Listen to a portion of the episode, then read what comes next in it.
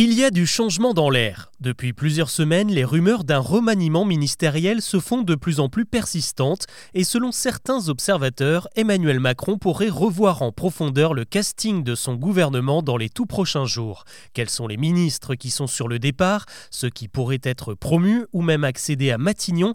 Avant d'aborder les autres infos du jour, c'est le sujet principal qu'on explore ensemble. Bonjour à toutes et à tous et bienvenue dans Actu, le podcast qui vous propose un récap quotidien de l'actualité en moins de 7 minutes. On y va il enchaîne les déjeuners de travail et les réunions. Depuis le début de la semaine, Emmanuel Macron reçoit tour à tour plusieurs de ses ministres pour des entretiens dont rien ne fuite mais qui en disent long. Selon plusieurs sources contactées par BFM, Elisabeth Borne, Gérald Darmanin ou encore Bruno Le Maire ce vendredi ont tous défilé à l'Élysée dans un bal assez inhabituel, surtout après l'annulation étonnante du Conseil des ministres de mercredi. Alors si le remaniement se confirmait, à quel changement pourrait-on s'attendre?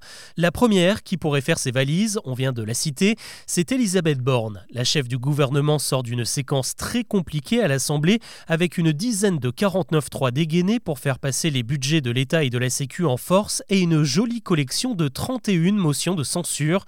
Et puis en décembre, il y a eu la loi immigration qui a fracturé le camp présidentiel avec un quart des députés qui ont voté contre ou qui se sont abstenus.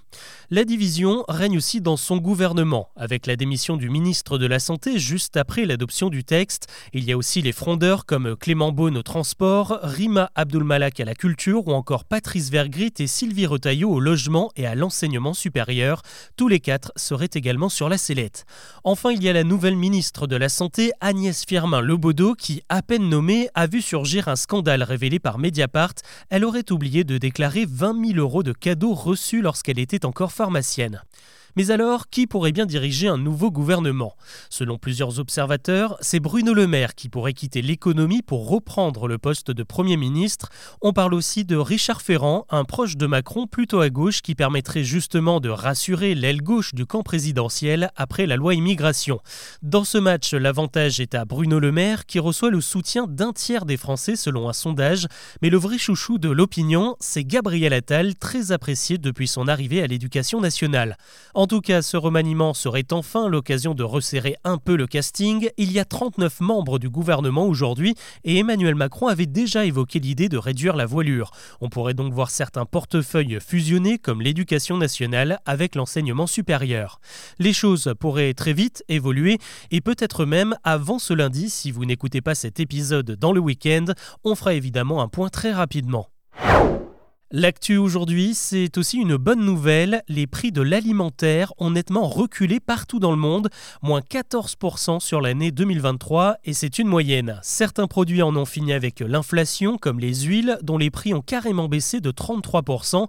Mais ici, on parle du cours des matières premières, ce qui veut dire qu'il va falloir encore un peu de temps pour que cela se répercute sur les industriels, puis dans les rayons. D'ailleurs, les fabricants et les patrons de supermarchés sont toujours en pleine négociation jusqu'à la fin du mois. C'est le moment de ressortir les bonnets, les gants, les écharpes, tout ce qui tient chaud en fait. Le Moscou-Paris se prépare à déferler sur la France ces prochains jours. Moscou-Paris, c'est le nom qu'on donne à cette vague de froid venue de Russie et qui fait généralement chuter le mercure sous les normales de saison. Jusqu'à vendredi prochain, il faudra donc s'attendre à voir du négatif au réveil et pas plus de 5 ou 6 degrés en journée. Ce contexte devrait pousser au déclenchement du plan grand froid pour mettre à l'abri les plus démunis. Du côté des centrales électriques, tout est il n'y a a priori pas de risque de pénurie. Et puisqu'on parle météo, un mot également sur le climat avec cette tendance définitivement confirmée. 2023 a été la deuxième année la plus chaude jamais enregistrée sur la planète, juste après 2022. En France, il a fait 14 degrés en moyenne entre le 1er janvier et le 31 décembre. C'est le pire moment de l'année pour ceux qui détestent la frangipane. Ce samedi, on célèbre l'Épiphanie, une fête synonyme d'une avalanche de galettes des rois pour les prochains jours, avec les fameuses fèves et la couronne pour celui ou celle qui la trouve. Dans le monde chrétien, l'Épiphanie n'a d'ailleurs pas toujours la même signification.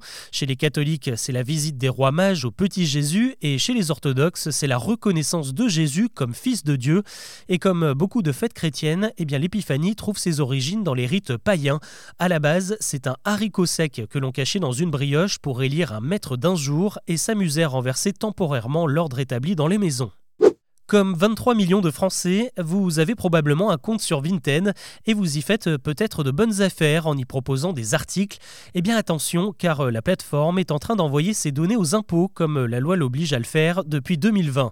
D'ici la fin du mois, les sites de revente comme Vinted ou Le Bon Coin doivent déclarer certains utilisateurs assimilés à des professionnels, ceux qui vendent beaucoup. Pour entrer dans cette catégorie, vous devez avoir gagné plus de 3000 euros dans l'année et vendu plus de 20 articles. Normalement, si vous en faites partie, les sites ont dû vous envoyer un récapitulatif, pensez à vérifier. On termine avec deux nouvelles qui font un peu mal à mon petit cœur de trentenaire. Et d'abord la mort d'un chevalier au grand cœur qui n'avait jamais peur de rien. L'acteur David Saul s'est éteint ce jeudi à l'âge de 80 ans.